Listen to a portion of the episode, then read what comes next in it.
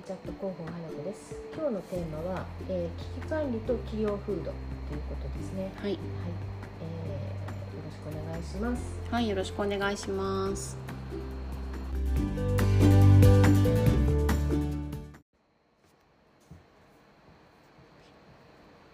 はい、えー、こんな方広報は危険っていうことであの前回お話ししてましてはい、その流れであの今日はですね、まあ、企業体質ということで、うんうん。えっと、危機管理と企業風土みたいなところをお話ししていきたいなと思ってます。はい、はい、あのーどんな企業もですねあのもちろん個人もそうなんですけど起こり得るリスクとか炎上についてなんですけれども、はい、特にあの企業のリスクについては、まあ、組織内にその問題が起きたとしても、うん。言えない文化ってあると思うんですよ。なかなか言えない、はい、なのでこう報告しなかったりとかうん。見て見ぬふりするとかですね、はい、あのー要はまあこれくらい大丈夫だろうみたいなことがあうん。の多分頻繁に起こってるんじゃないかなと思いますんで、まあ、それはやっぱり見ついざこう見つけられた時に一番怖いと、うんうんうん。その何かこう発覚した場合にですね、はい。一番にやっぱり火の粉が飛んでくるのが広報さんですから、うん、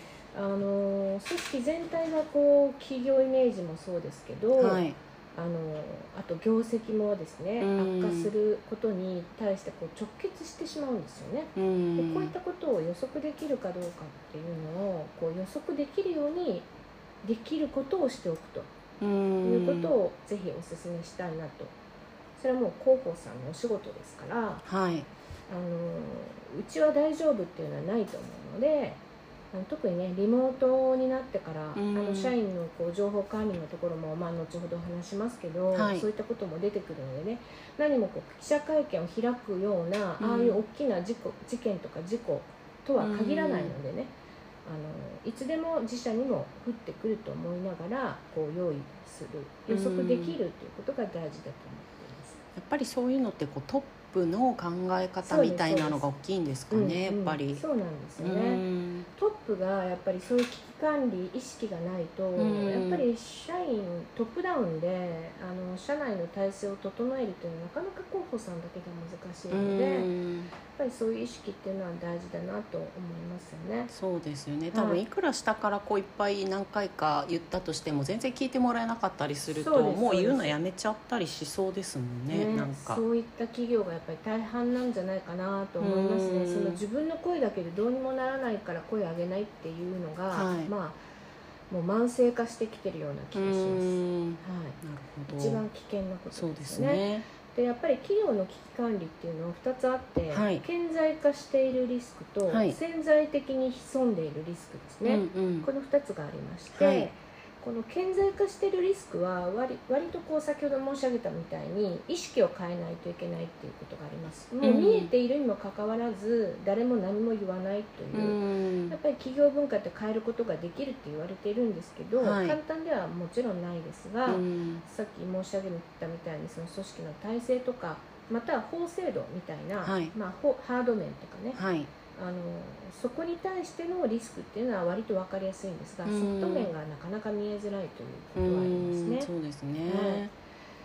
でまあ2つほどあの企業文化自体の課題がある場合の対策としてあ,、まあ、あったりするんですけれども、はい。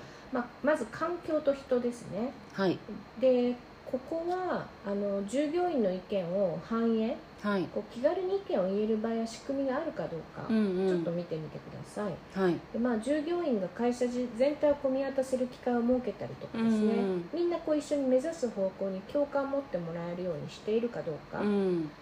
まあ、例えば良い事例を共有することで、まあ、発言したら聞き入れてもらえたんだとか、はい。誰が発言したかわからないような形を取るだったりとかですね、うんそういうこう発言までのハードルを下げてることを知っておいてもらうだけでも違ってきます。ああそうですね、はい。結構皆さんあのトップの方がみあの従業員の意見とかをうん。直接目に目を通したりしているようなうん。企業さんとかがたまにテレビとかで取り上げられたりしますけどそういうのってやっぱすごいですよね。なんかうん。ちゃんと参加してる感もみんなあると思います見てもらってるっていうのがまたモチベーションアップにもつながると思うので、なりうん。あと2つ目が、まあ、ツール作り。ここはいは、まああの意見賛否両論あるんですけど、はい。まあ、まずはこう不正の有無をですね拾い出せるアンケートを実施してみてはどうかなと思いますね。はいはい。あのこういったことってプロにまあ作ってもらえると一番いいんですけど、うん。設問自体に罠があってですね、はい。罠というのはあの拾い出す罠ですね。あだんだんこう拾い出していく、あはいはい。拾えるようになるっていうアンケートがあるので、はい。そういったことをちょっとトライしてみたりしてうんみてください。うんうんやっぱりね危機管理ツールとかマニュアル作ってもですね見てる人とか見て意識する人ってなかなか少ないじゃないですか、はいはい。結局こう他人事なんですよ。そうですねだからこう貴族意識がもを持っていただけるように、うん。常にですね会社と自分うんうん。が意識できている従業員を一人でも増やしていくっていうこうとがん大事だと思うんですよね。うんそうですね、うん。私も昔なんかこう某大手企業の人と話した時に、なんかはい。従業員の満足度みたいなのを測るアンケートあるじゃないですか、はい。ああいうのもやっぱりこういい評価を取るためにもうあのもう無意識の無言の圧力みたいな、うんうんうんうんそういうのでこうやってるって言ってた人がいたのをちょっと今思い出しそうですよました。ね、本当大事だとはい。思いますね。でうんやっぱりあの私も前職時代大きな、まあ、そういったこう企業の体質を測るために、こうアンケートしたことあるんですけど、はいやっぱりトップある一定層の役員とかトップとはい。現場の従業員の人たちとの意識に必ずギャップってあるんですうよ。ん。トップはうちはちゃんとやってるから大丈夫って思ってても実はこんなことでここんなこと考えてたんだとかこんなことやってたんだみたいなあのヒヤッと本当にヒヤリハットって言うんですけどうんそういったことがねあの隠れている、そうで要はすね。潜在的なリスクってこういうことだと思うんですけどそういったこうアンケートはやっぱり簡単でもいいんでねうんあんまり多いとちょっと嫌になりますがね実施してみたらいいかなと思いますね。そういうものがあるものだと思ってやっぱり実施してみるっていうのは大事ですよはいね。あとあのー先ほども話出ましたけどやっぱり企業文化自体に課題がある場合の対策としては、やっはい。ぱりトップに意識を持ってもらわないといけないってさっき話してたじゃないですか。はいはい。やっぱり一つはあの私としていい方法があるなと思うのはそのトップはじめ役員対象の危機管理トレーニング、はいはいこれ。はね一度でいいのでうん経験していただくことがいいんじゃないかなとう思います。んどういったことを具体的にやるんですか？危機管理トレーニング。あのいろいろあるんですけど、はい一つは、まあ、まとめてやっちゃうトップと役員とはいまとめてやる場合には、はい。まあ、今いろいろ行われてますこう記者会見模擬記者会見ですね、はい。でトップ含め役員そうそうたるメンバーがうん。前にずらっとこう並ば並んでもらって、はい。あの模擬記者っていうのを何人かセットします。本番さながらのこうカメラをバーッと何段か置いたりとかあとスチールとかもバンバはい。ンパシャパシャ、フラッシュを焚いたりとかですね、はいはい。まあ、そういったもう模擬記者会見であることをこうテーマに、うん。あのシナリオはもちろんプロに作ってもらわないと無理だと思うんですけど、シナリオから作ってもらって模擬記者会見をやるパターン。うんうん。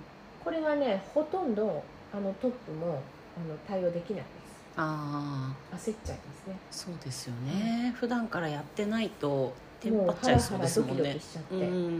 もう自分が何喋ってるか分かんなくなっちゃうっていうパターンは、まあ大半かなとうん思いますね、うん。でもこれを一度やっていくことで全然違ってきます。あ本番になあったらでもそこまでの記者会見とかってないやって思う人もいるかもしれないんですけど、はい。無駄ではないので、うん。やっておかれることをお勧めしますね、もう一つの危機管理トレーニングっていうよりかはあの何か不祥事が起こった時に、はい。えー、と例えば、まあ、某大手新聞社の社会部の記者が来たはい。時に単独でインタビュー取材を受ける時ですね、はい。そういった時にどう対応したらいいかっていうその記者さん役もあのちゃんと用意できるのでうん。そういったことをやってなるほど。もちろんあの日常的なトップの記者たあの記者のインタビュー対応のーはい。あのトレーニングは必要それはもう最低限必要だと思うんですけど、はい。こういったこう何かこうリスクが起こった時の対応の時のトップとか役員のトレーニングっていうのは大事ですね。まあそうですよね、うん。いつ起こるかわからないですしね。そうそうそう。で企業によってはあのーすごいなと思うのはある程度の管理職の人たちも、えっとそこに入ってもらってやったりします。ああうん、皆さんじゃあ意識を。受けるとこうん時はですね。なるほど。はい。まあ、直近もあの私もいろいろ相談を受けましたけど、はい。あの本当にこれはやっといた方がいいなっていうようなトレーニングですね。はい。でまあさっきちらっと話しましたがその一番厄介なのが潜在的なリスクなんですけど、はい。まあこれは見えてないとか見えづらいリスクのことなんですが、はいはい。まあ、調査も先ほどお話しした通り一般的で割とすぐにできることなんでね。うん。あの広報のご担当者ができることって業務の無駄をチェックしたり、はいこう習慣づけを呼びかけるとかですね、うん。まあ、自社の価値を見直す機会例えばこう強みだったり弱みだったりを持って、まあ、そのことをこう社内にフィードバックうんしてみるっていうのも一ついいんじゃないかなと思います、広報ができることの第一歩ですね、はい。はい、あとはやっぱりこう批評するだけじゃなくて改善策を見つけてみるとかね。はい。あこういったことをがリスクですって見つけただけじゃなくてその改善策までうん。呼びかけることができればですねあのいいと思います。うん。はい。でやっぱりテレワークの習慣が突き出している今はですね特に注意しなきゃいけないのは情報漏洩。ああそうですね。はい。怖い。漏洩する意識持ってなくても漏洩しちゃったっていうことだったりとかですね。はい。でメディアからしたらですねあの聞聞いたんですけど、はい。その情報漏洩のやっぱり第一報が入った時にうん。大きく報道するかどうかの判断基準へがありえます、そんなのがあるんですねはい、まずそう見極めるのが、はい。情報漏洩自体が個人情報に配慮すべきものかどうかうん。ですね、うん。例えば財産的にその方の財産的に被害の可能性があるかどうか、はい。まあ、よくカードの情報が流出したとかね。はい。そこにこう銀行口座まで流出しちゃったのかどうかとかっていうことですね。で次にやっぱり新規性っていうところをここも問うんですよね。はであの新規性で身代金を要求されたり、ランサムウェアっていうはい。企業自体が身代金を取られるっていう意識なんですけどあとは同業他社と比べうてん。情報セキュリティの体制とか運用がされていたかどうか。うんうんうん他社がやってるのにここやってなかったとかっていうのはそれはメディアにとっては、まあ、情報価値が大きいわけうですね。んなるほど。そういう時は大きく報道するんですね。今の3つですね。はい。情報漏洩が個人情報に配慮すべきだものだったかどうかっていうことと、新規性とっていうこと。あとはまあ同業他社と比べてどうだったかうみたいな、このん3つって言われてますね。なるほど。はい。本当に気をつけないといけないですね。そうですね。はい、でまあやっぱりこう広報もメディア側も負担してみて俯瞰はい。してみて、えーいることが、まあ、やっぱり重要となってくるので、うん。常にですね企業はやっぱり見られているという意識、まあ、個人もそうですけど、はい。あのそういう意識が必要不可欠ということです、うん。ただまあね人なんで意識してても忘れちゃう。うん。忘れがちなんで、はい。あの本当に何ヶ月に1回かっていうそういう振り返りっていう機会を会社自体で持つっていううん。ことは大事ですね、そうですね。やっぱりそのそうなんですよ。やっぱり危機管理の感覚とかが全社でどの程度のものなのかっていうのは、うん。まあ、やっぱり調査してみてもらってからその後に対策を考えてもいいんじゃないかなと思います、そうですね。もう本当そうい最近ちょっとねいろいろ自治体の USB 問題とか、あのそうですね。某大手通信社の問題とかのやっぱ記者会見されてましたけどなんかそういう時にうん。我が自分の会社はどうなんだっていうその振り返るタイミングっていうのもそういう時にしてみてもいいかもしれないですね。そうですね、うん。まあそのインフラねさっき今出ましたけど通信会社のね、うん。アクセス問題とかあれ広報さん大変でしたよね多分。そう1時間おきにリリース出してますからあ寝れてないと思いますそうですね。寝れてない。寝れてない、はい。私も寝てないんです寝てない。って絶対言わないように、はいっていうことですね。そうですはい。ねはい。じゃあ皆さんちょっと意識してみ見るところから始めてみてください。はい、はい。ありがとうございます。ありがとうございました。はい